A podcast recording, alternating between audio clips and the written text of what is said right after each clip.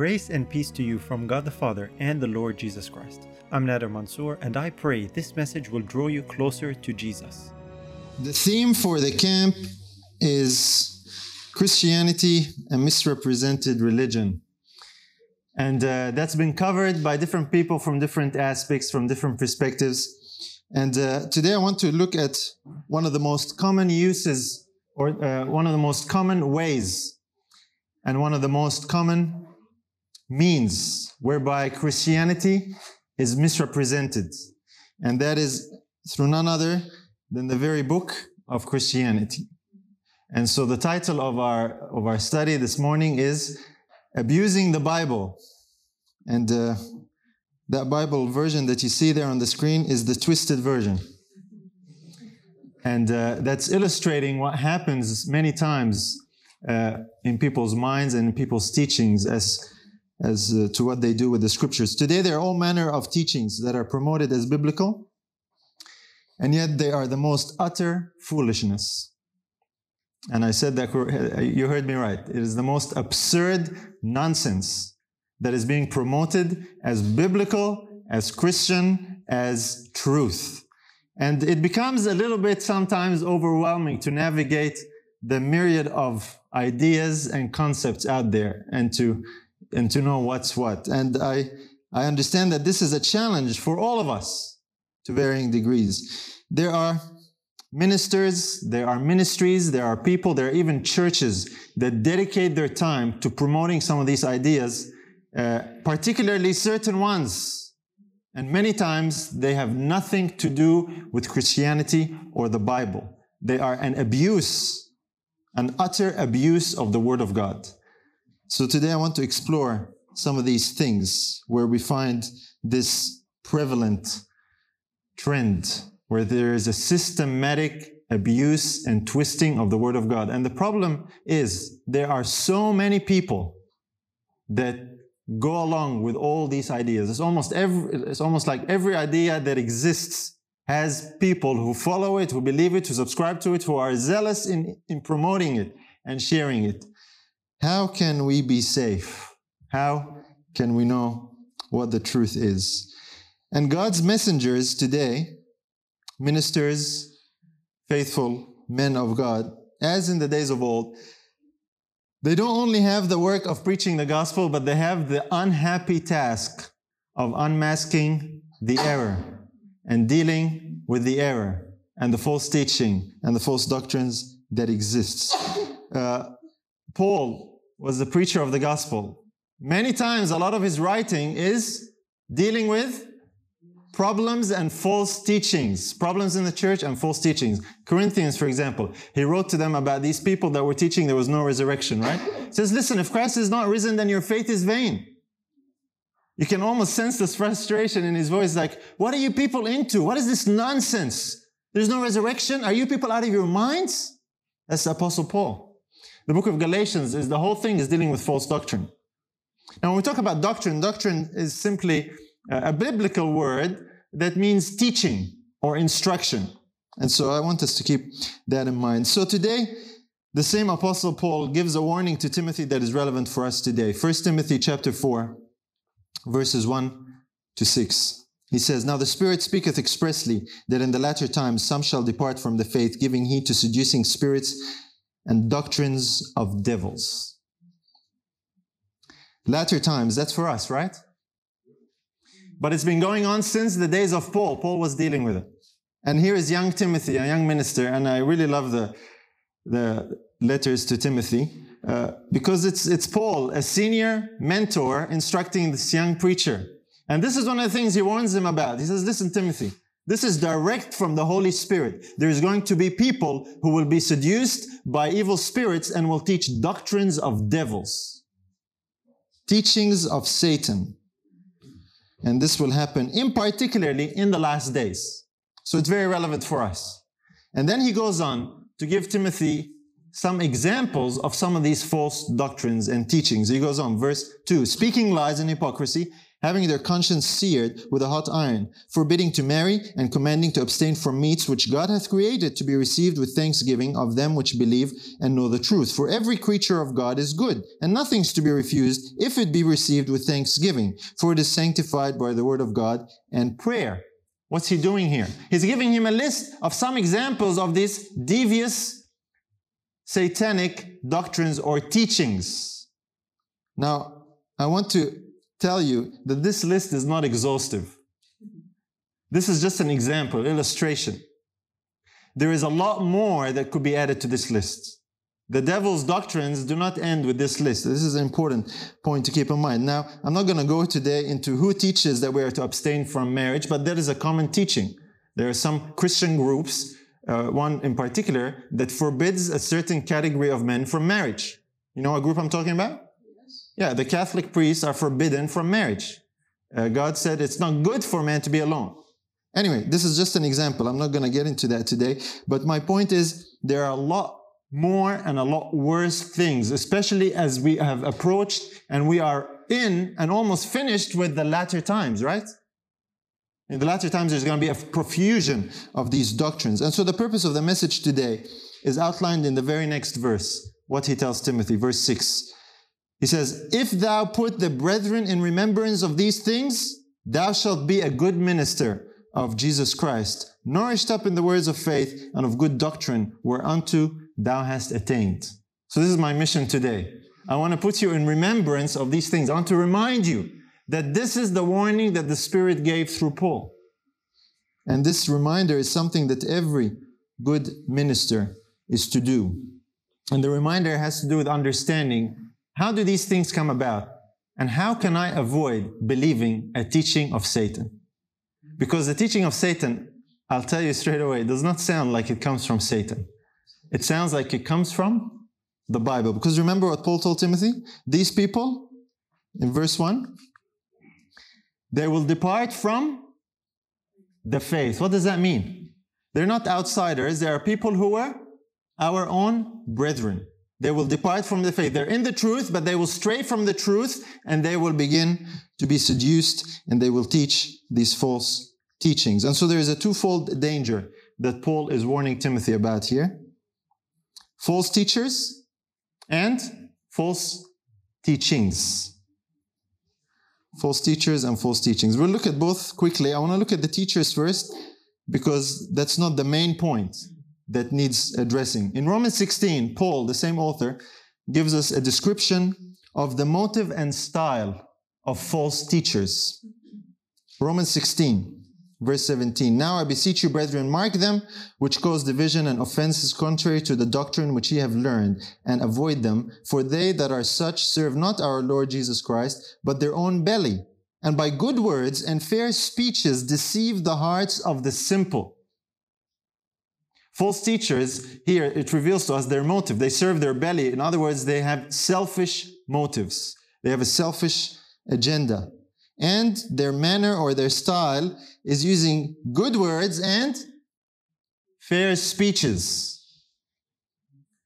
Selfish motive and sounds very good. Flowery, appealing, charismatic, something inspiring when you hear them speak. That's what Paul is warning about. Not only that, but it also gives us a little bit of an insight as to their appearance. Of course, elsewhere they are referred to as wolves that come in among the flock. In 2 Corinthians, he gives us a further description, chapter 11, verses 13 to 15. For such are false, false apostles, deceitful workers, transforming themselves into the apostles of Christ. And no marvel, for Satan himself is transformed into an angel of light.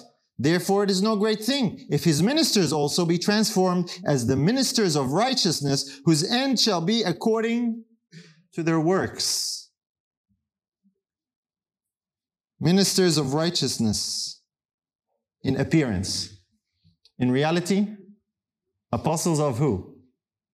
Satan. Ministers of Satan. I want to ask you a question. We saw the picture earlier. A wolf in sheep's clothing. What's worse than a wolf in sheep's clothing? A wolf in shepherd's clothing. You with me? A wolf who is in shepherd's clothing because he can take out so much more sheep. A leader who is appearing as indeed a minister of righteousness but is not. False teachers many times are appealing, smooth, charming, charismatic, good with words, convincing, engaging. And it's for this reason that a lot of people give, you know, think in their mind, well, what they're saying must be true. It sounds so good. It sounds so clever. It sounds so nice. Paul's motive here is, the, or uh, sorry, Paul's point here is simply this, that the false teachers are going to appear like the genuine. You don't know their motive. You don't know their heart. You can't look at them and tell that they're wrong. And so there has to be some other means to determine false teachers. And so the point of Paul and today is not to go on a witch hunt, so to speak, to try and identify all the false teachers that exist. It's almost an impossible task. What is more beneficial and what is actually more important is to be able to learn to identify false teachings. But I just wanted to include that aspect about the false teachers because it is of relevance the focus is not really on the teachers as much as on the teaching.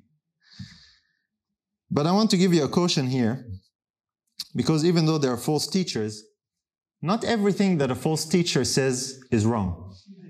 Because many times the error is attached to the truth.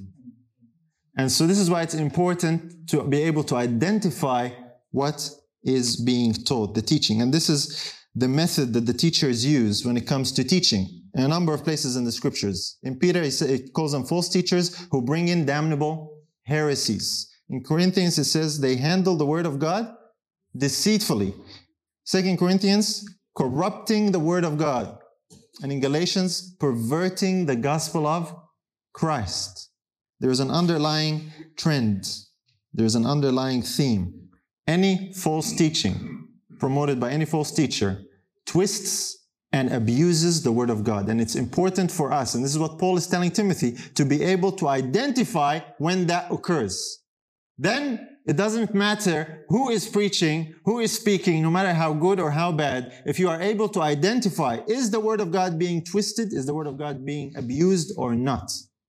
The teaching is very important because you know teachings outlive the teachers. You might have a false teacher, right? But the teaching is promoted not only by him but all those who believe him. And so it's more important not to try and identify teachers as much as teachings and what we can find out about them.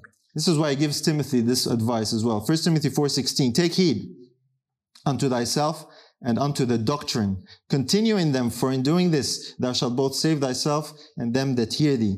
Continuing, uh, taking heed and continuing in the doctrine or in the teaching, in the true teaching. He says, take heed, watch out, make sure you continue in the right teaching. Don't go and try and just pick out all the false teachers. The teaching, this is really what's important. Don't deviate from that. That's established by rightly dividing the word of truth. and this is the key. If you are able to rightly divide the word of truth and comprehend what the word of truth says, you are safe from twisting it. You are safe from these doctrines of devils. We're going to look at that in a little bit more detail. But here's another verse that a lot of people use and a lot of people abuse. Because we're going to look at some common abuses. I'm going to give you illustrations of how the word of God is abused today. But this is a very important common verse. We all know it, right? 2 Timothy 2.15. Study to show thyself what? Approved unto God. A workman that needeth not to be ashamed, rightly dividing the word of truth. He gives Timothy the method of how to do it. Now, the reason why I say this verse is abused many times is a lot of people read that first word which says study, and they understand that to mean open the Bible and study and have a Bible study. And the more you study, uh, you, you will be able to approve yourself. This is not what the word means. The word study there means actually, the word study there actually means strive or to be diligent. Be diligent. You can look it up. It's not a great uh, abuse of the word, but it's just an illustration of how so many times this verse is used. Uh, you know that, right? How many times have you heard that verse used? And it's used to encourage people to have more Bible study what Paul is telling Timothy is, Timothy, I want you to be diligent. I want you to strive to do something. I want you to strive to approve yourself unto God. And how you do it is by rightly dividing the word of truth. In other words, there is a, a way to wrongly divide the word of truth. And this is how false teachings and abuses are shared. Falsely dividing the word of truth. It happened in the Garden of Eden, the serpent with Eve used God's words and God's instructions and cast doubt on them, and Eve ate from the tree. We see it again when Satan and Christ were in the wilderness. Satan quoted the scriptures to Christ, right? Remember that? And he wasn't misquoting the scriptures, he quoted it correctly. But he misapplied it, twisting the word. This is what every false teaching or false doctrine has in it an underlying theme of twisting the word. How are you going to be safe? How am I going to be safe? By rightly dividing the word of truth. So today I want to look at some tools and some principles as to how we can rightly divide the word of truth. I want to show you some examples of how this is not done and what it results in. And we need to keep these things in mind because once you learn some of these ideas, some of these principles, some of these tools, once you have them, it actually goes a long way in helping you to rightly divide the word of truth. Because every person who teaches anything remotely Christian uses the same book, the Bible. Every teaching, many teachings that we would class as error, they use the Bible. So how are you to know which one is right? You have to be able to rightly divide the word of truth. In other words, the method of study that you employ, the method of trying to arrive at the meaning in the scriptures will determine what conclusion you reach. If you have faulty methods, it is guaranteed that you will not rightly divide the word of truth. The first principle I want to look at is the one that Jesus talked about. So this is point number one, John 16 and verse 13. And this is by far the most important. That's why it's the first one. It's the promise of Jesus where he said, Howbeit when he, the Spirit of truth, is come, he will guide you into all truth. For he shall not speak of himself, but whatsoever he shall hear, that shall he speak, and he will show you things to come. The promise of the Spirit is given to lead and to guide into all truth. Now, when I say, yeah, well, we all know that. That's true. But this is, brothers and sisters, the most important thing. And when I'm talking about the Spirit here, this is more than just saying a prayer before Bible study. Sometimes we have a prayer before Bible study as a form and a custom. We'll be talking with some brothers and we start, you know, talking and say, oh, okay, okay, let's pray. And we pray for the promise of the Spirit. But in the discussion, I see that that prayer did not really have an effect because the discussion goes all over the place. And so we have it as a form. It's like, let's, let's, Let's make this okay and let's just pray. So this is more than just praying. This is something about truly, honestly believing this promise of Jesus Christ that the Spirit will lead you and guide you into all truth. This is very, very significant. I want to look at another verse and then we'll give you a few illustrations of that. 1 Corinthians 2.14. But the natural man receiveth not the things of the Spirit of God, for they are foolishness unto him. Neither can he know them, because they are spiritually discerned. This is the problem. Many times we give that prayer for the promise of the leading of the Spirit, and we remain as a natural man when we approach the Word of God. And I've had discussions with people when we address, we deal with the Word of God in a natural man way. And so the spiritual things are not discerned. All kinds of misinterpretations and strange reasonings when it comes to the Word of God. And so just praying alone is not simply enough. It is actually genuinely believing in your heart and honestly in your heart seeking the truth of the word, realizing that spiritual things are spiritually discerned. In other words, with your mind and intelligence alone, you're not going to be able to rightly divide the word of truth.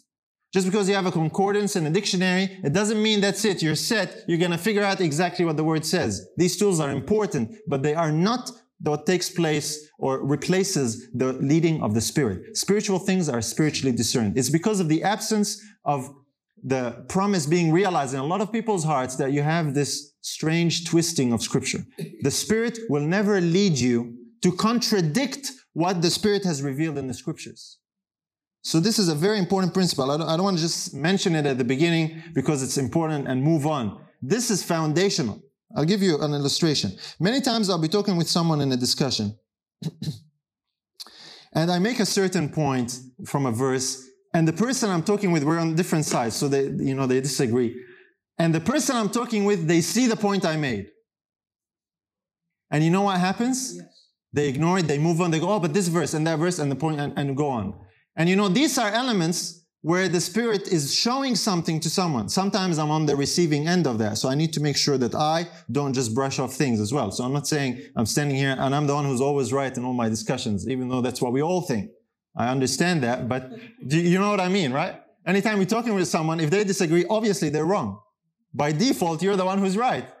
So this is a human nature, is a human aspect that we need to, to be mindful of. But the leading of the Spirit sometimes happens in this way. I've had it so many times. And so, you know, I've learned something. I've learned that it is not wise to continue in discussion with someone when this behavior is manifested. It's not wise. It's a waste of time and it ends up being an utter frustration. Because the influence of the Spirit, you know, sometimes you know, you have the truth and you know you have the truth for whatever experience and thing the Lord has led you in. You know the scripture is definitely right on that. And you share that and you see, you see in the people's eyes, you see that yeah, he has a point there. But, but, but, and run somewhere else. And it's important to watch that that doesn't happen with us. This is one way where the word of God is abused, brothers and sisters. I'm just giving you just an illustration. Sometimes you will be in a study, sometimes you will be in a message or in a sermon where the Spirit will touch your heart in a way to prompt you and lead you and say, This is the truth.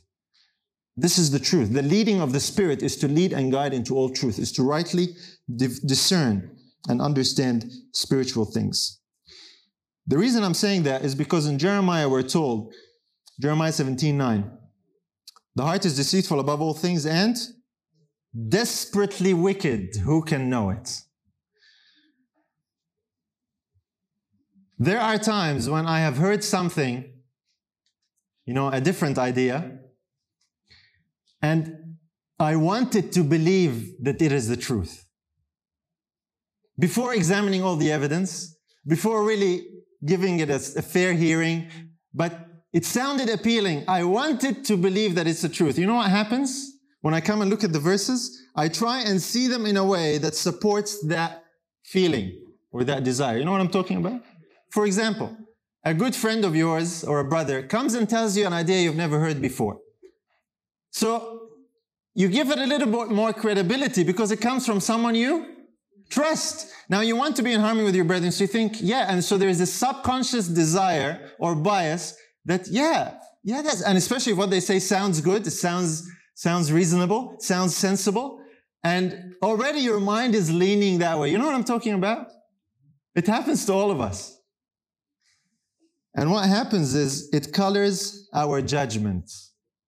We come to the scriptures with a certain bias. Colored glasses is a good way to illustrate it. There are so many people who read the scriptures with colored glasses, whatever the color might be. The color might be, and these are theological colors, right? The Trinity.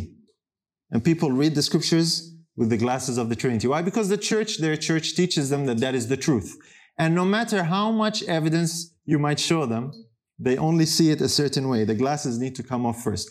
I'm saying there is some, there, uh, sometimes it is a lot more subtle with our own hearts how we view the scriptures because of sometimes simply biases and prejudices, whether for or against. It works both ways. Sometimes if a brother comes to you and maybe he's not a good friend, maybe you don't like him, maybe you think he's a little bit out there, and he tells you an idea, straight away you're biased. Of course, that's wrong.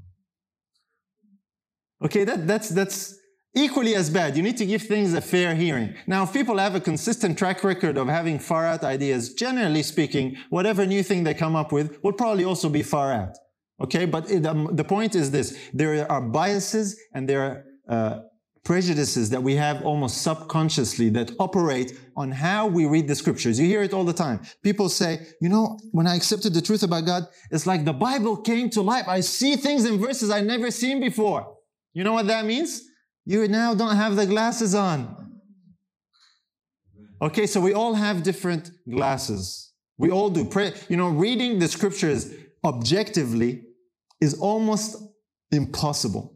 There are things in our life, in our experience, in our bringing that color our judgment and color our understanding. And this is why it's most important to pray, realizing this, to pray and truly ask for the Spirit to show us what the truth is. If you're not afraid of where the Spirit will lead you, if you're not afraid of what the truth is, that is sincerely what you desire in your heart, then the Spirit will show you the truth.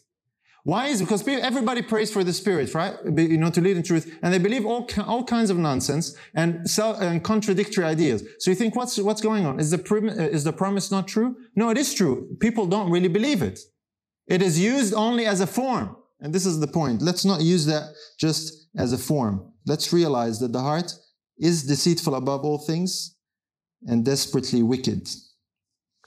Many times, you know, people will say, "Well, brother." I'm convicted about this. You show them evidence. Well, I'm, I'm convicted. You, you heard that, right? I'll tell you something. Not every conviction comes from the Holy Spirit. You can have a self conviction. You can generate a conviction for yourself. You realize that? Conviction means what? I am firmly and honestly, truly convinced with all my heart that this is the truth. Not every conviction is born of the Holy Spirit. There are people who have convictions that are, have nothing to do with the Holy Spirit, whether it be based on feelings, whether it be based on emotion, whether it be based on something that happened to them. So it's very important to examine how do we read the scriptures? How do we arrive at the truth? Beware of self-generated convictions and desires to believe a certain thing. I'll give you an example. When this, the truth about God came my way, I remember very clearly, you know, when the penny dropped, you know that moment? When the lights come on and you're like, oh, this is true. Or the, you, you actually consider it in a way, you give it a serious hearing. This might be true or this is it. And as soon as that happened, I remember, I thought, oh no, if it's true, then everyone in the church is wrong. And I remember there was a conflict in my mind. I thought, oh no, where, which way am I going to go?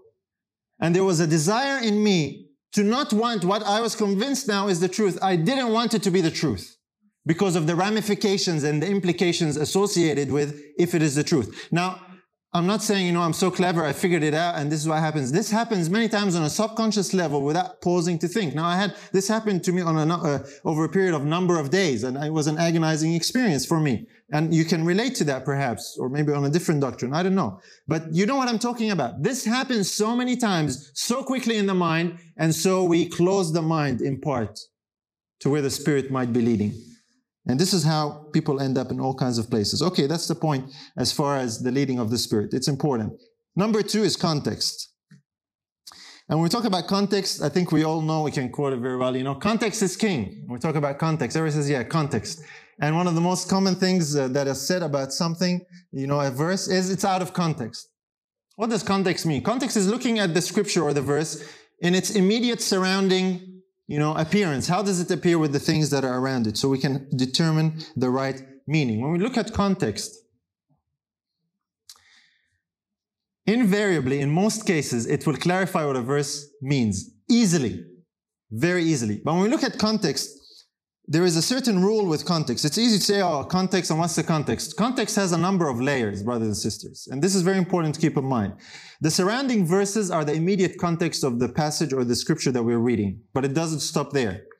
The chapter is the next layer of context for that particular passage of scripture. The next layer of context is the book. Because this is what happens many times people will go to a verse and they'll jump to another book by another author to explain what this author means. So the next level of, or the next layer of context is the author. So the author of the epistle to the Romans and the author of the epistle to the Colossians is Paul. So if you compare what Paul says with what Paul says, this is in the context of the same author. You with me? It's much more sensible and you will arrive at the meaning much clearer before you start to use Peter to explain Paul. You with me? Layers of context, very important. And then testament or covenant. People look at the context, people use verses in the new covenant context and apply them in the old covenant context and vice versa. You need to look at the context of which covenant, which testament is this verse appearing in. So this is the next layer of context and ultimately, of course, the context of the entire scriptures. So the order is very important. You might have the right context from the surrounding verses, but then you go off because you jump layers and you go to another author to explain and then you skew the whole meaning, you skew the whole chapter. And so very important to look at context. I want to give you an example of that, two examples quickly. This is a phrase that you see on the screen. If you can read that. What does that say? What does that mean? I'm providing it to you blank, text without any context, right? What if I put some context around it? Here is some context. It's a sign on the road that says refuse tip. Now, I don't know if you use this here, but uh, in Australia, this is what we refer to, what we refer to as a rubbish dump. Okay? It's where you would go and dump your trash, your rubbish, your waste, whatever you might want to call it. Okay? This is a sign on my way home. A sign on the road, it says refuse tip this way. So I know if I follow that sign, I'll get to the refuse tip. Now, what if I change the context a little bit? The same expression, and the reason I'm using a, a phrase, you know, it's two words, not just one, because it helps make the point even better. I'm going to change the context. This is the staff room in the restaurant that I own, for example. And on the wall in the staff room in the restaurant that I own, this is one of the mottos that I have that my staff should follow in the restaurant. What does this mean now? Refuse tip. I didn't change the spelling, I didn't change the order of the words. All I changed was the context. So I don't want my workers to get any tip. I will pay them well. I don't want my patrons to pay tips. This is my rule in the restaurant, okay?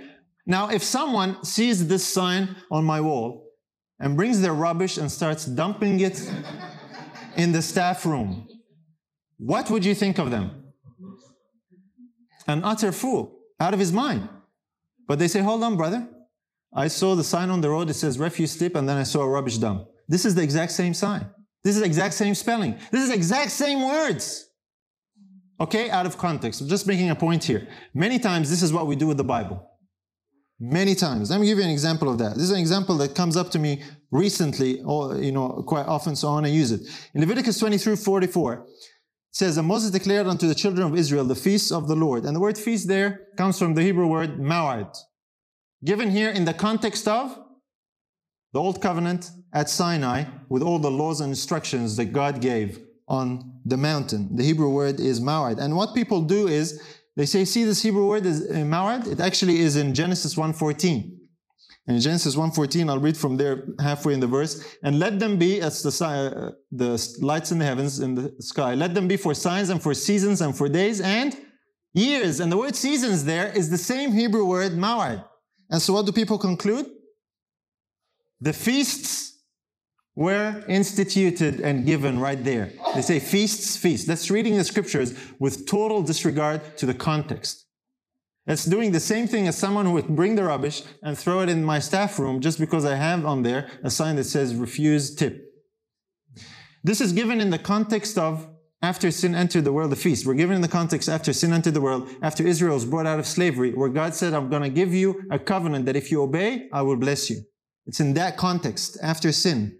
This context is totally different. This is in context of a perfect world before sin. There's no need for any plan of salvation yet. There's nothing about the plan of salvation that is even revealed or required. Different context. You can't force the meaning just because it's the same word. If we are to be consistent with that, this method of Bible study will result in some ludicrous conclusions. Here's an example. Jeremiah 8 7. Yea, the stork in the heaven knoweth her appointed times. You know what that word is? Ma'ad. The stork keeps the feasts. This is the conclusion I have to come to if I'm consistent with this method of Bible study. The context is irrelevant. It says the same word, brother, and they go to the Hebrew and open the concordance. Even in the Hebrew meaning, it doesn't mean feast days all the time. It actually means an appointment, an appointed time. The feasts were the appointed time in that system for the Jews to worship in that manner. The sun and the stars were to set the appointed times where you have all kinds of appointments, not just the feasts of the Lord. And so this is a very important thing to keep in mind. Here's another one.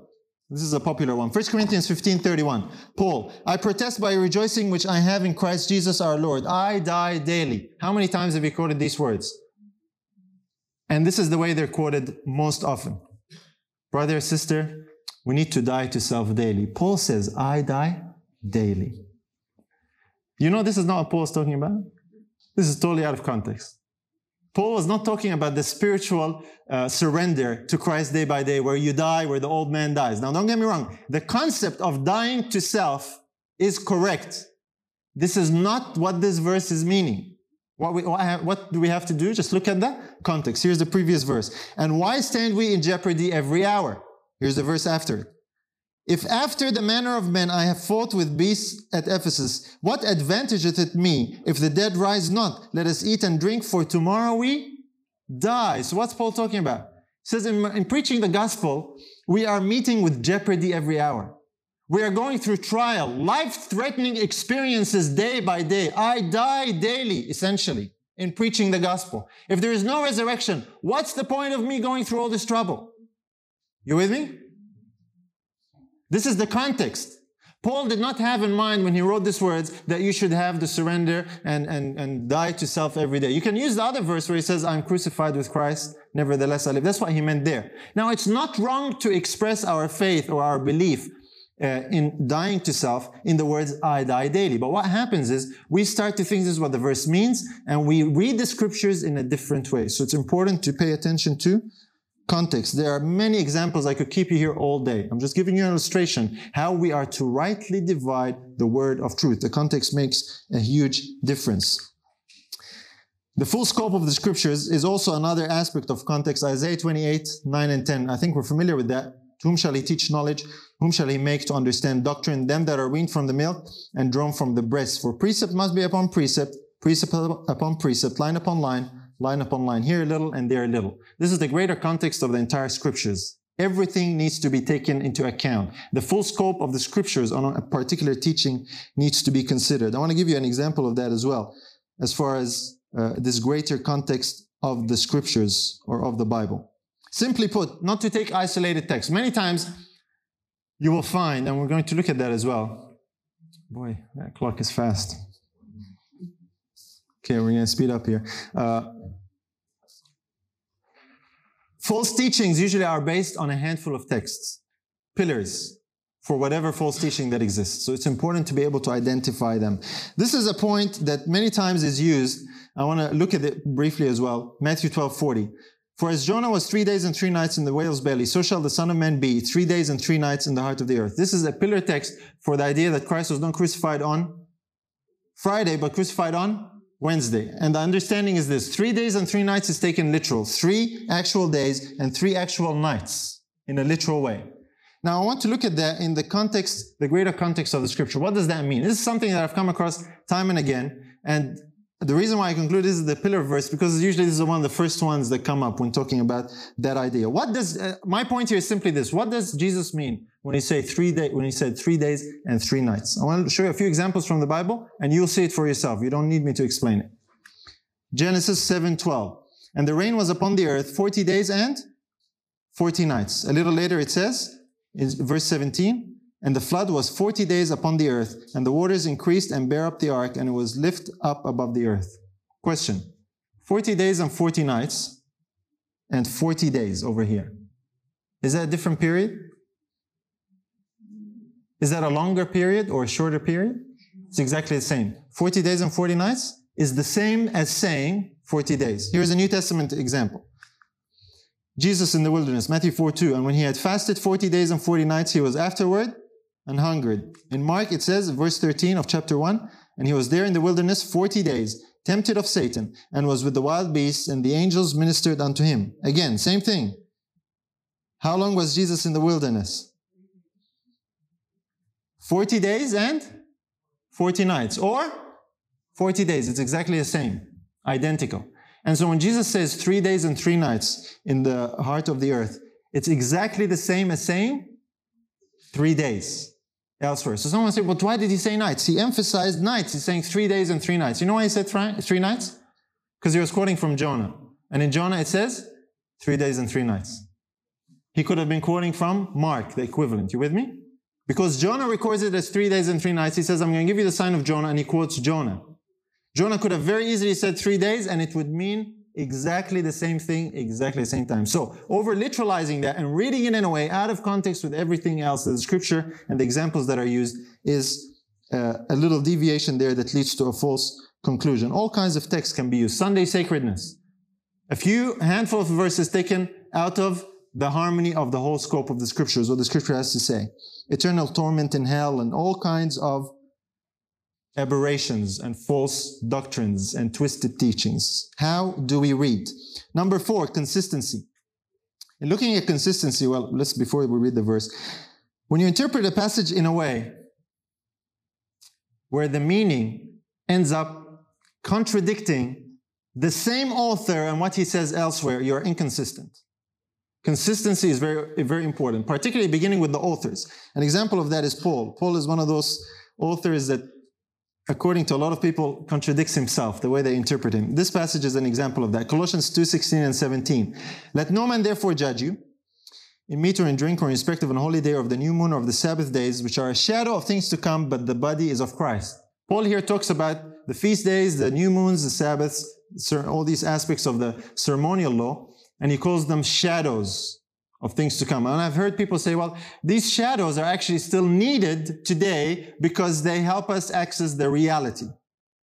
But this is not how the same apostle uses the word shadow. He only uses that word two other times in Hebrews. In Hebrews 8, talking about the ministers or the Levitical priests uh, who serve unto the example of a shadow of heavenly things as Moses was admonished of God. And then he goes on. And the other verse is chapter 10 and verse 1. For the law having a shadow of good things to come and not the very image of the things. And then it says can never make anyone perfect. So the way he uses shadow is consistent every time. It's in the context of the old covenant, specifying different elements of it. And every time he uses it, he's indicating that now we have the reality. We no longer need the shadow. So to interpret Colossians 2, to say, well, this shadow here is to be maintained when elsewhere, the same author says the shadow is gone, we now have the light, is to make Paul contradict himself. And this gets really tragic. If it wasn't so tragic, it would be humorous.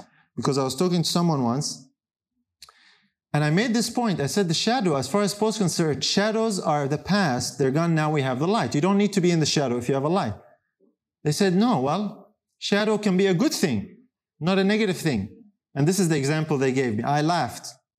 They said in the book of Acts, it says, when Peter was walking by, his shadow would pass on the ground, and where his shadow was, the people were healed. And I looked at the person, and to my horror, they were serious. The shadow of Peter walking on the ground, you're using that to, to compare with what Paul is doing here. Paul is using shadow as a metaphor, as a metaphor of the old covenant. You with me? And so when we want to believe something, we will find ways to make it fit. And it will fit in our mind. But the scripture has been twisted to make that fit. And we are to be careful we don't end up doing that or falling for that. And so consistency, the author uses it in a way that is very, very clear and consistent. Uh, here's another one. 2 Peter 120. Knowing this first, that no prophecy of Scripture is of any private interpretation. This important principle is that Scripture interprets Scripture. Number five, Scripture interprets Scripture. No private imp- uh, interpretation. In other words, this commonly used phrase, when we read a passage, and, and this is in Sabbath school a lot. Well, what this verse is saying to me is blah, blah, blah, blah, blah. What this verse means to me is blah, blah, blah, blah, blah. Now, this is maybe your personal private interpretation. Great. But that's not necessarily what the verse means. With all due respect, I don't care what the verse says to you in your opinion. I want to know what the verse says according to what God intended. Because you know what happens? People read the same verses. Well, that's not what it says to me. It says this and it says that. And what it is basically, the word of God is customized to suit what you think it says. That's private interpretation. Doctrines as well. You say, well, brother, you might see it this way, but I have a conviction that this is what it's saying to me. And to people, this answer is all. Doesn't matter how many other verses you show them. Doesn't matter how much evidence you show them. That's it. To them, this is what it means. Okay, this is, this is the Bible. This is your version of the Bible. This is where you're the commentator and interpreter. So no private interpretation. Scripture is to explain Scripture. The Scripture is to explain Scripture. Now, there's many times where we can make a personal application of certain things, and I'm not discounting that, but the primary meaning of the word, the primary meaning of the scripture, what the author intended, what God inspired this author's mind to communicate, and what God intends is explained by scripture, not but by what you think. You with me? Now, many times you might go through an experience uh, you, where you need to surrender, and it might very well be that you might get that impression through the words of the verse read earlier I die daily. Oh, yes, I need to die daily. And that can be a reminder. That's a personal application for you of a biblical truth, not directly intended by that verse, but it is true. The, the conclusion is a true one. But then if you take that experience and that impression, and then you come and tell everyone in your Bible study, you know what? The Lord showed me the verse there doesn't mean Paul's suffering and death. It actually means dying to self. Then, then you've, then you've gone way off. And then you, when you build doctrine based on this way of reading the scriptures, then may the Lord help you and help me. You with me? Very important to understand how we divide the word of truth. I'll give you a quick example of that. We all know it. I don't need to put it on the board. The scripture interprets scripture. The word begotten in only begotten. What does that mean? According to the Bible. If you ask theologians, they'll tell you all kinds of stories, impressive stories. According to the Bible, it's an easy word because it's only used in the Bible nine times. Nine times. Very easy to find the meaning of begotten or only begotten. It always means the same thing, means only born. Only when it comes to Christ do people say, oh, well, it's different when it comes to Christ. It means unique, not really born. That's a private interpretation. Doesn't matter how many people hold to it. That's a that's a personal opinion of the matter. The scripture does not say that. So scripture interprets scripture. And when Paul here, uh, sorry, Peter here is talking about prophecy, I realize that because people say, well, and it's true to read the words properly. Peter says prophecy is interpreted is not of private interpretation. Yes, but prophecy is part of scripture. You use the scripture to understand prophecy, and use this, that principle is applicable to the whole word. The Bible interprets itself. And so we need to prove all things. Test a teaching by the word of God. You need to really put any teaching you hear through the, the steps of truly testing it. Prove all things and hold fast that which is good. Many times we don't do that properly. And this is what results in problems. And I'm going to come to that as well. Uh, many times people accept a teaching because it sounds good before they prove it. And it's very easy to find when they've done that because you ask them questions and they don't have a real good or ready answer. They haven't really studied it out. It was appealing for whatever reason, maybe their favorite speaker, I don't know. And they accepted it. They were impressed with something in it. But there isn't any substance to what they're holding because you ask them questions, they cannot really answer. They haven't tested it. And many times we are lazy. We don't have time. We're busy and all that. And slowly, because we've accepted it at one point, it settles and settles. And then before you know it, you've been in this thing for I don't know how many months. And then, yeah, I've, I've believed that, of course. And you never really tested it. We need to be able to give an answer for the things that we believe. Ensure that it's sound, the doctrine is sound before you actually accept it. That is the teaching. Make sure it's worth holding on to. Make sure it's rightly dividing the word of truth.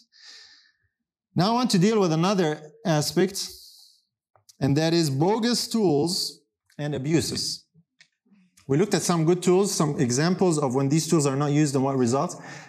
I want to look at some bogus tools. And these bogus tools and abuses are actually many times the way people study the Bible and arrive at these strange ideas. The first one I want to look at, they're in no particular order. So the first one I want to look at is two or three witnesses. I'm sure you've heard this before. Maybe you even use it. I don't know. But it goes something like this You will quote two or three verses Someone will quote them, followed by the uh, comment, Well, here it is, brother. Two or three witnesses as proving a point. Now, when God gave the instruction of two or three witnesses, it was first given to the judges in Israel how they were to conduct their trials. They wouldn't to go, they wouldn't go by the testimony of one witness, at least two or three witnesses before someone was put to death or before a matter was established. Someone along the way, I don't know who, came up with the novel idea that this same principle should be applied to Bible study. With all due respect, and even if you use it, to me, this is utter nonsense. I'll tell you why. It goes contrary to God's word. God does not need to repeat something before it is valid. That's what we're saying when we say two or three witnesses. In other words, when God says something once, it's not good enough, right? Until he repeats it somewhere else, it is valid. You have rendered the word of God meaningless. Nowhere does God say, and I know this is common, so I, I, might be stepping on some toes here. I'm just being honest, with honesty of my heart. When someone tells me two or three witnesses, and then they quote a couple of verses, and they smack that statement on the end, I say, "What's this? How do we? How do we get these Bible study tools? Where are we getting this stuff from?" And then you know what's the worst offense? They'll quote a Bible verse and a statement from Spirit prophecy. Two or three witnesses, brother. And I, I go, "Oh my my." Do you see the confusion? Totally using the scripture out of context. God never told people you study the word by going to two or three witnesses. Let me show you why it's nonsense because I don't want to offend someone uh, needlessly. When you, when you apply it practically, it totally collapses. This idea totally collapses. It is not a Bible study method whatsoever. When you quote a verse from Luke and a verse from Acts and you say, here it is, two witnesses. Is that two witnesses? It's one author. So how does it work? When God says two witnesses, he was referring to individuals, to people. He says at the mouth of two or three witnesses, people. Many times people will think, oh, I just quote two verses. Doesn't matter from who, it doesn't matter from where. So long as there are two verses, that's two or three witnesses. And then the way they use it is, you only have one verse, I have three verses, I win.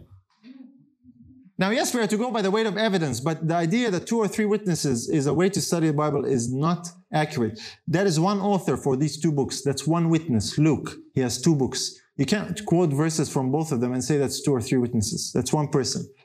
When you quote Romans and Ephesians, that's not three or wit- two or three witnesses. That's one author, Paul. And then you throw, uh, you know, uh, Galatians there or Colossians. Same, one witness. Okay, so how does that apply? Practically, it doesn't work. Okay, so let's just ditch the thing. That's a bogus Bible study method. Like I said, I don't know who came up with it. It sounds nice, I'm sure, but it is not a biblical way to study the Bible. I'll give you an illustration of that. There are many teachings that we hold to that are only mentioned once in the scripture. So what do we do with those? We throw them out? The 70 weeks prophecy of Daniel. It's only mentioned in that passage. Where's the other witness for that? What do I do with it? Is it, oh, it's like it's like it's not as relevant as all these ones over here because we have. You, you with me? Man shall not live by every word of God that is repeated. Man shall live by every word that proceeds out of the mouth of God. It's a way to actually dilute the word. It's to make some words more important than others. Granted, when God repeats something, it is important. He repeated it. But it's important to look at how we study things. Uh, we looked at that yesterday as well. The, the new covenant is only mentioned once in the Old Testament the, the expression, the new covenant. Only Jeremiah mentions it. What, is that a false prophecy because nobody else said it? No, it's true. And so Paul's whole argument is based on that one passage, on that one verse. Another uh, method of Bible study that is really odd is this. When words sound the same, even though they're in a different language. A good example of that, you might have heard this, is the word Amen what we say at the end of the prayer, right? Amen. And people say, you know what? That sounds like the Egyptian pagan word for the pagan god Amun. Amen. Amun. Hmm, brother? We shouldn't use the word Amen. Okay, this is how people study. Or how about this one? Jesus, and then Zeus is the Greek god. Jesus, Zeus, huh? See what they've done to us, brother? We, we can't use the word Jesus. People study this way. People write books based on this type of reasoning. This is utter nonsense. You cannot arrive at right conclusions. We're laughing and, and you know, I want to laugh as well, but you know what the tragedy is? People believe this stuff. People repeat this, people teach it, people change their behavior, people change the way they relate and how they communicate with the God of heaven based on these ideas. This is not how you study the Bible. I think some people speak two languages. You speak more than, if you speak more than one language, you know there are words that sound the same that have absolutely no relation to each other. There are only so many sounds in, in, in the, that the human can make, right? And there are so many words and so many languages. Of course, some are going to overlap. It's not a conspiracy. It's not some trick of Satan to try and get us to say things that we don't understand. It's language. You have to understand. Most people who make these claims, they don't speak the languages that they talk about how similar they are people who know and understand the languages, they don't go into this stuff. So important to keep in mind. We don't fall into that. Here's another one. Spiritualizing the literal. The example I want to share here is in Galatians 3.17, talking about the covenants. Paul says, This I say, that the covenant that was confirmed before of God in Christ, the law which was 430 years after, cannot disannul it, that it should make the promise of none effect. He's talking about the old covenant. He calls it the law. He says it came in 430 years after the promise was made to Abram, a specific point in time where the covenant was given. In the next chapter, the same author, Paul says, which things are an alleg- excuse me, an allegory, for these are the two covenants, the one from Mount Sinai which gendereth to bondage, which is Agar. And this is what happens. People read the second verse and they say, see, the covenant is an allegory. What's an allegory mean? A representation? Yeah? Something that means something else? You say, see, the covenants is an allegory. And they use this allegory to discount the literal application of the covenants that the same author said in the previous verse. In other words, they say this the covenants are an allegory, they represent a heart condition or a mindset. And that's right, this is how Paul apply, applies it as, a, as an allegory. And then they take the leap that becomes contradictory and they say, and they don't have any existence in time. Well, Paul just told you earlier that the law came in what? 430 years after Abram. That's a particular point in time that you can identify right there. That's Mount Sinai. People say, no, no. It's all allegorical, it's all spiritual. And totally miss the meaning of what the author intends. So, using the one to discount the other. Making something that God intended to be real and literal and insisting on it being allegorical only. And I'm using this example because it actually, there is a good reason to see it this way. That's part of the application. But you can't use the secondary application of the covenants, which is the personal application, that the old covenant is the works-based mindset and the new covenant is the faith-based mindset. You can't use that application and discount the primary meaning of the covenants. You with me? And so this is another example. There's many other illustrations, but I just want to pinpoint this. The opposite is also true. The opposite is literalizing the symbol. A good example in the previous one as well, symbolizing the literal is, it was too obvious, I thought we all know it. The sonship of Christ, right? People say that's a metaphor, it's an allegory. That's not literal, it is spiritual. Again, same story. So this is the opposite, literalizing the symbol. Sometimes God gives symbols and people take them Literally, the most commonly used and abused verse in this method is the one we know in Revelation 13:8 that talks about let me read it. And all that dwell upon the earth shall worship him, whose names are not written in the book of life of the Lamb slain from the foundation of the world. And people say, well, see here, it says, the Lamb slain from the foundation of the world. Christ actually died in some way, in some means. Exactly how, we're not sure. But it says here he was slain from the foundation of the world. Have you heard that? I have heard that. I've heard that preached from the front. And to my horror, I've heard people repeating that and believing that. This is a symbol, brothers and sisters.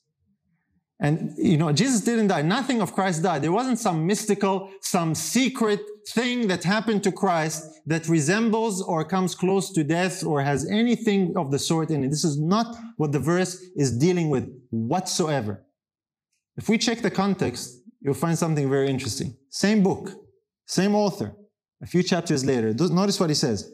And they that dwell on the earth shall wonder, whose names are not written in the book of life from the foundation of the world, when they behold the beast that was and is and not, and is not and yet is. Notice something very carefully. That's exactly the same phrase, the same concept is being portrayed.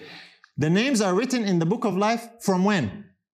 From the foundation of the world. This is what this verse is saying. The names are not written in the book of life from the foundation of the world, in the book of the Lamb that was slain. You with me? Just compare the verses written from the foundation of the world, written in the book of life that belongs to the Lamb that was slain from the foundation of the world. That's allowing John to explain what John said. Not allowing me or whoever or whoever else to explain. It's very simple. Now, don't get me wrong. Christ, of course, was promised to be the Savior. And to be the Savior, He would die from the foundation of the world. There's no question about that. But it is a symbol. This is how the book explains it context and let the author explain themselves. Don't take things literally that are symbolic. Revelation is the most, one of the most symbolic books in the Bible. It says at the beginning, it's written in symbols, signified. Eisegesis, fancy Greek word for inserting your opinion in the blanks in the scripture. there are no blanks in the scripture, so just insert your opinion anyway. This is what that means, basically. Reading your, your understanding, your opinions, your conclusions into verses that have nothing to do with that. That's your way to help the Lord, I guess. Isaiah 6, 6 3. I love this one because it demonstrates the absurdity of this method. And one cried, one angel, one cried unto another and said, Holy, holy, holy is the Lord of hosts. The whole earth is full of his glory. Holy, holy, holy, three times. You know what that means, brothers and sisters? You got it. That's the Trinity. That's right there. God is telling us Trinity. Why? It's not two, is it? It's not four. It's three holies. Holy, holy, holy. This is basically, you have decided in your mind that the Trinity is the truth, and you're looking for it in verses, and you're reading your meaning into the verse. You will find that in that passage, these angels cry, Holy, holy, holy to one person, not three, to one individual person. As a matter of fact, in the book of Revelation, the Bible says, they cease not to cry, Holy, holy, holy. It's not just three.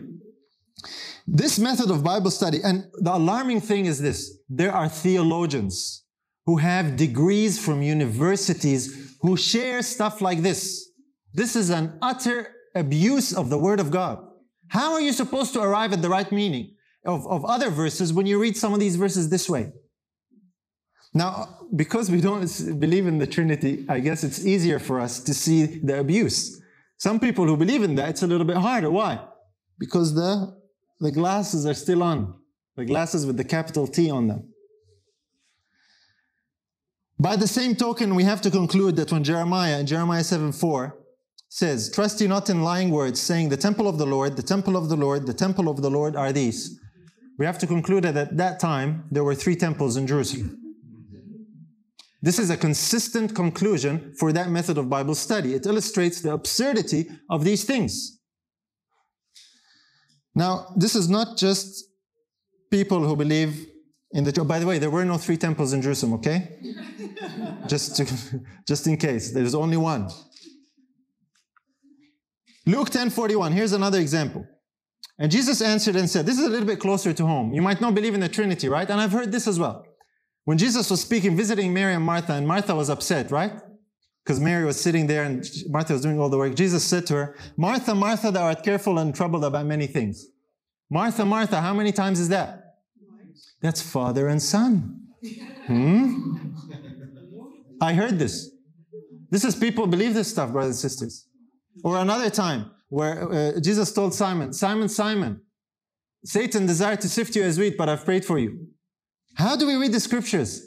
You know, you might take the Trinitarian glasses off and be happy about it, okay, but careful, you don't read the scriptures, you know, the Father and Son and see them where they aren't. And people say, you know, when Jesus said that, that's the Father and the Son. That's a, that is no less criminal use of the word of God, no less abused than the Trinitarian says, Holy, holy, holy is the Trinity. This is abusing the word of God. When people look at the scriptures this way, guaranteed they will arrive at strange conclusions. So we need to be careful, a little closer to them. That's why, you know, I didn't want to say it's only them and like we read it. Okay, we have to be careful as well. Okay, uh, when we look at a structure, when we look at the truth, many times people have a certain framework of doctrine. I, I liken it here to a structure or to a house. Our framework of doctrine is like a building. It's a, it's a building of understanding where certain things fit in their place to have this neat, harmonious, in our opinion, building. And what happens many times is people will not believe something because it doesn't fit in their structure what they have decided. Now, the structure might not look so symmetrical in the mind. You might have, you know, windows jutting out and things all over the place, but we don't see everything clearly. And some of our concepts are self-contradictory. That's, that's what I mean. Everything needs to be examined based on the foundation. Many times we look at a particular presentation or we hear something and we, it sounds impressive. It sounds impressive because look how many books are written about it. Look how many DVDs are about it. Look how many people go to the camp. Subconsciously, this says something to us that there must be some validity in what this is about. You with me? I've read, I've seen people say, you know, but look at the book, it's so big. Look at how many quotes are in the book. It must, there must be something to it. This color is a judgment. In other words, we come and look at the structure, and the structure appears very impressive to us. It appears beautiful, it appears big, and we are impressed with the amount of information that looks like it's supporting it. And so immediately there is this underlying belief that it must be true. Right? And we're impressed. This is something, this is something that happens on the unconscious level, brothers and sisters. Simple things like, you know, this camp meeting. Well, how many people were there? Oh, 500. 500. Wow. Well, if 500 people are listening to the messages of the camp, maybe there's something to those messages. Right? We, we, don't, we don't reason it this way, but it's a subconscious method. Or look at this uh, minister. He has all these books about this subject. All these books, man. This guy studied it. And he says, I studied it for 20 years. Wow, man, maybe there's something to this thing. It could be utter nonsense. What we need to learn, brothers and sisters, is to examine not the structure and what it looks like impressively, the foundations okay, the foundations of any doctrine or teaching are a few handful of verses usually. Any false teaching is built, built on abusing some key verses. You need, to under, you need to have the ability to zero in and zoom in on these key verses and first examine, is the foundation sound? Because if the foundation is not sound, I have no interest in entering the house. It will collapse on top of my head. Many times we rush in because it looks good and impressive without stopping to examine the foundations. What are the key pillars that this teaching is built on?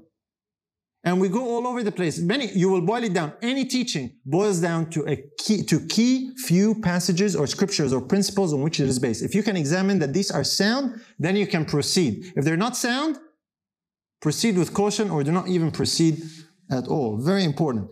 So, a good example of that is the Trinity. We all know that, right? The Trinity is built on a handful of texts, and they've built this huge edifice, books and literature, all kinds of stuff. You look at the handful of texts, they don't, they don't support that idea. The whole structure is not sound. Many, many other examples. Uh, another very bogus tool is accepting something because it feels good. Accepting something as truth because it feels right it makes sense.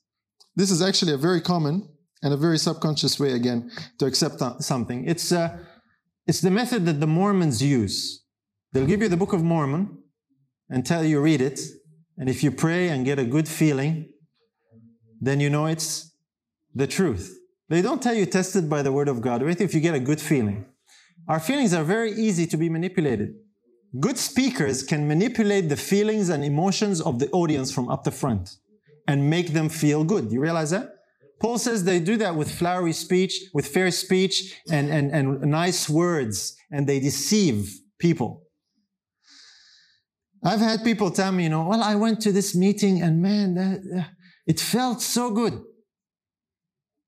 What they said must be true. Feeling based doctrine this is not a way to determine the scriptures. The people, you know, the people who talk in unintelligible tongues that are many times actually demonic manifestations. You know, the Pentecostals, you know what I'm talking about? You know, if, if you ask these people why they do that, they will describe to you how amazing and good it feels. I've heard testimonies.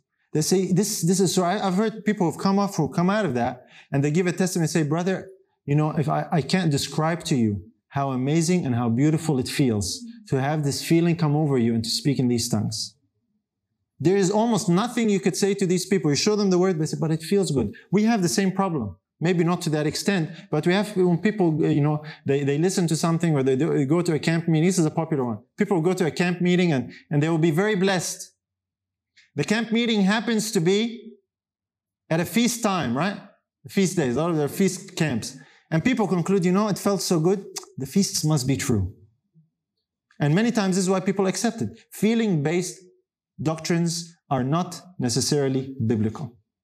This is a very, very common and very dangerous trend that we need to look at.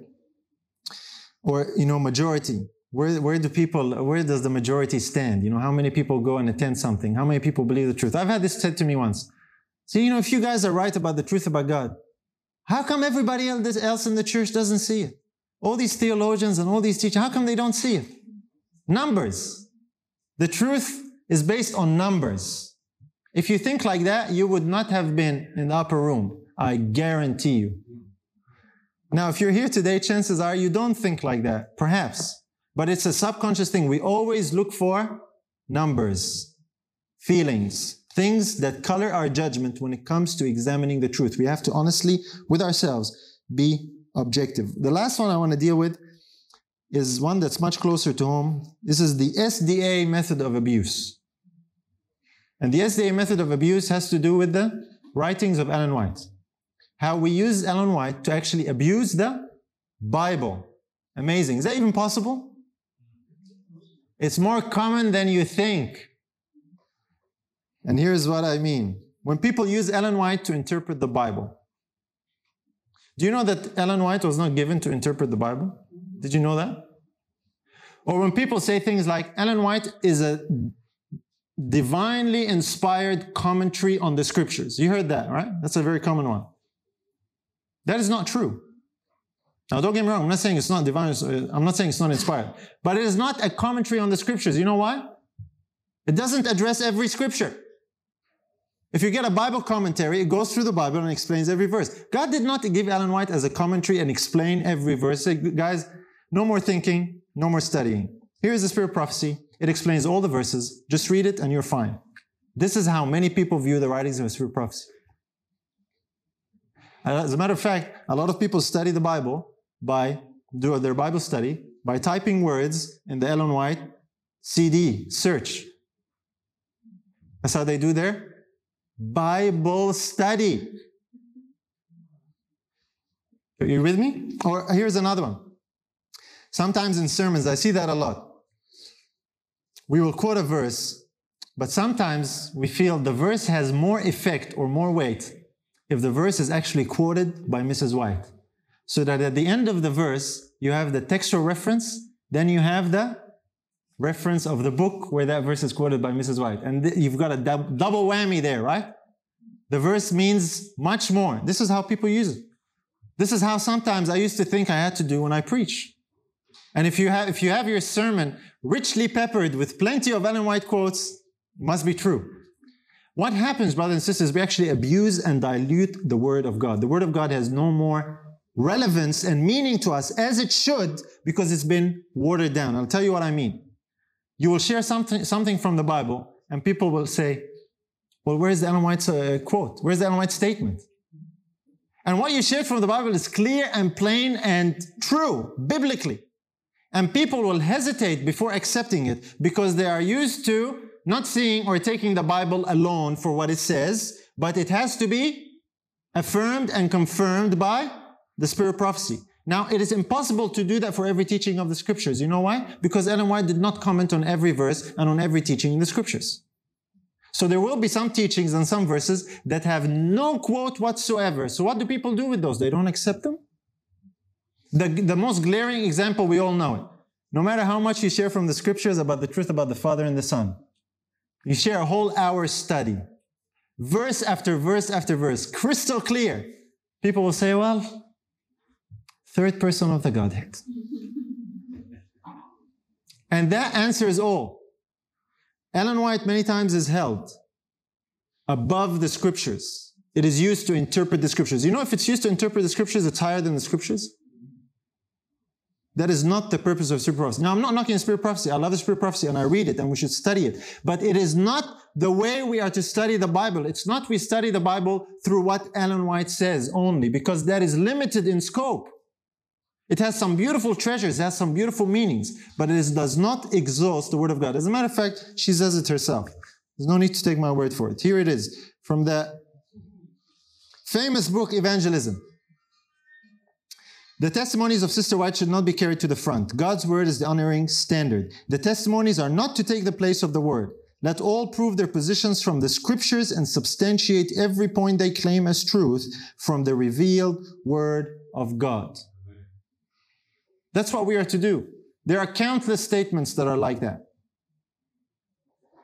Do we establish our beliefs and teachings from the Word of God? So this is an abuse of scriptures that is in among us uh, using the writings of Ellen White or using the writings of others that Ellen White endorsed and supported. So you see the scriptures through a number of layers. And many times our Bible study is actually no Bible study at all. It is actually the lazy way where someone actually studies the Bible and opens the Bible and just run a search. Find a quote. This is what a lot of people's Bible study is. Just find a quote. No thinking, no, it's all been done for us. Why, why reinvent the wheel?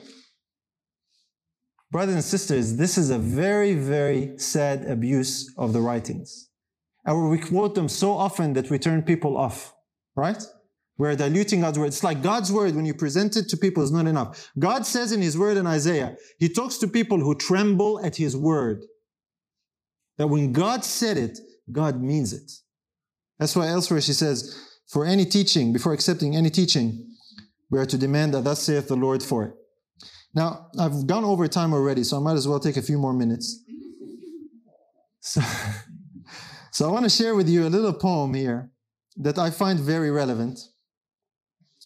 And uh, actually, before we do, I have another quote here. Yeah, great controversy. We all read that, right? Or most of us have. But God will have a people upon the earth who maintain to maintain the Bible and the Bible only as the standard of all doctrines, as teachings, and the basis of all reforms. Before accepting any doctrine or precept, we should demand a plain, thus saith the Lord, in its support. And uh, when she says, a thus saith the Lord, she is referring to the Bible, to the scriptures.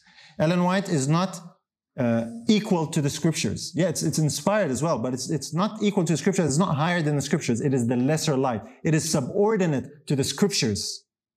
The scripture tests the spirit of prophecy, not the other way around. You with me? And you don't need the spirit of prophecy to validate scripture. That, what scripture is not enough. If God said it, isn't that enough?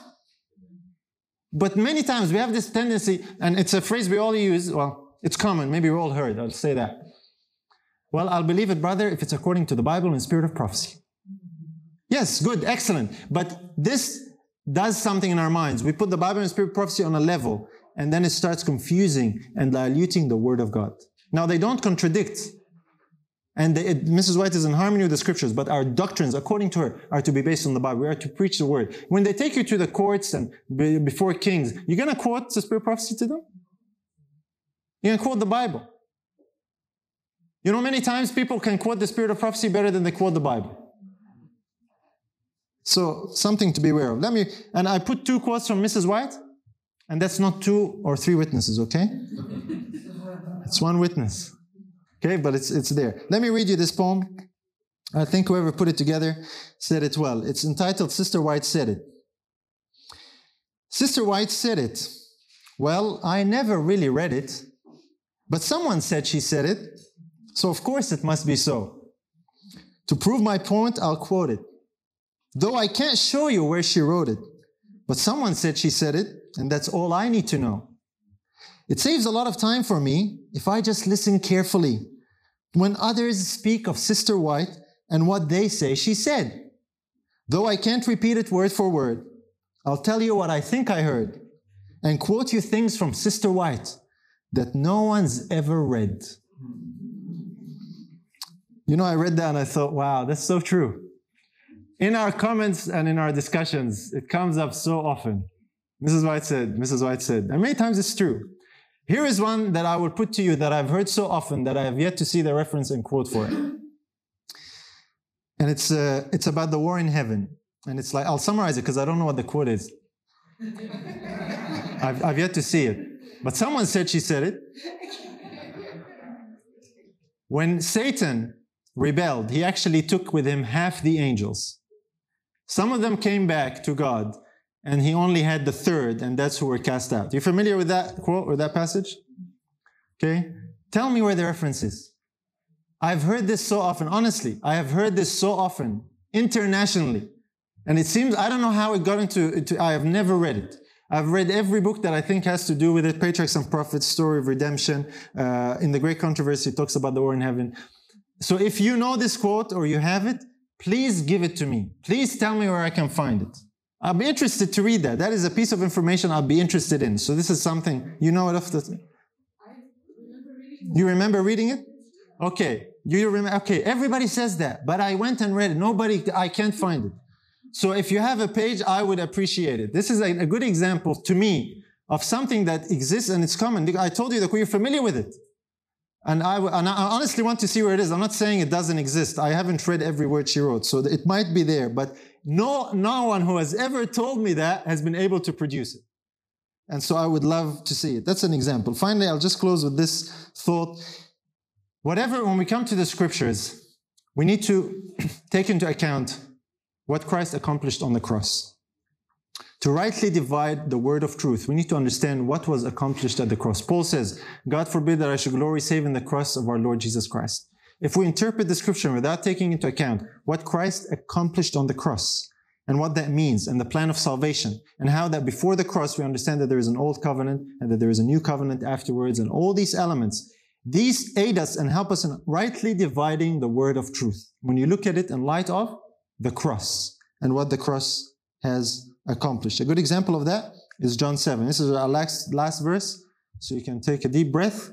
We're almost at the finish line. John 7, 38 and 39. He that believeth on me, as the scripture hath said, out of his belly shall flow rivers of living water. This is Jesus speaking. But this spake he of the Spirit, which they that believe on him should receive. For the Holy Spirit or Ghost was not yet given, because that Jesus was not yet glorified. You can't fully understand what this verse means without the cross and what happened on the cross. And when we say cross, we're talking about the whole package of the death and the resurrection of Christ. It's not just when he died on the cross and that's it. The cross is a symbol of the victory of Christ over Satan. He was victorious through death and his resurrection is the seal and the illustration and the uh, manifestation and the outgrowth of that. And so it's the whole package. What Jesus was talking about was something that would come about as a result of what he would accomplish course, after his resurrection, he went to heaven, he was glorified, and that that spirit came. When we fail to realize that, we fail to realize the difference that the cross makes, we will have this standardized view of everything being the same before and after the cross. And it will lead us to misunderstanding many things in the scriptures, particularly when it comes to the new and the old covenant. The problem that exists today among many people, which is common, borrowing elements of the old covenant and incorporating them into the new, is because the cross is not taken into account when interpreting the scriptures. So this is another important, very important principle when it comes to understanding the Bible. I've had people tell me, well, you know, the word there, not yet, it doesn't really mean that. And uh, what they were trying, what they were struggling with was this spirit had to be all, there all the time. They couldn't accept that it was only on this side after Christ was glorified and not before, when that is exactly what it's saying. Why? Because there is no realization, maybe they, they haven't considered or believed that there is something that changed as a result of the cross of Christ. If in our study, if the scripture has been given to us and the mission of Christ came and accomplished, and we still think that things haven't changed, that things remain as they were, then honestly, we are truly blinded. We don't understand what happened on the cross. It's actually meaningless to us. A very important aspect. The, the key to the New Testament is actually understanding the cross because the cross ushered in the New Testament or the New Covenant. If you want to have any hope at rightly dividing the word, particularly the New Testament section of it, you have to look at it in light of the cross. And so this is what Paul warned Timothy about, and this is my warning to you. Beware of false teachers, but more importantly, beware of false teachings.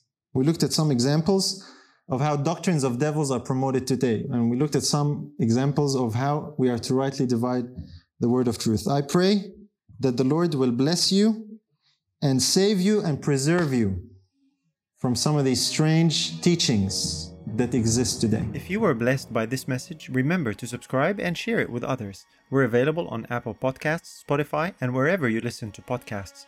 Your prayers and support are appreciated. May God richly bless you through His Son Jesus.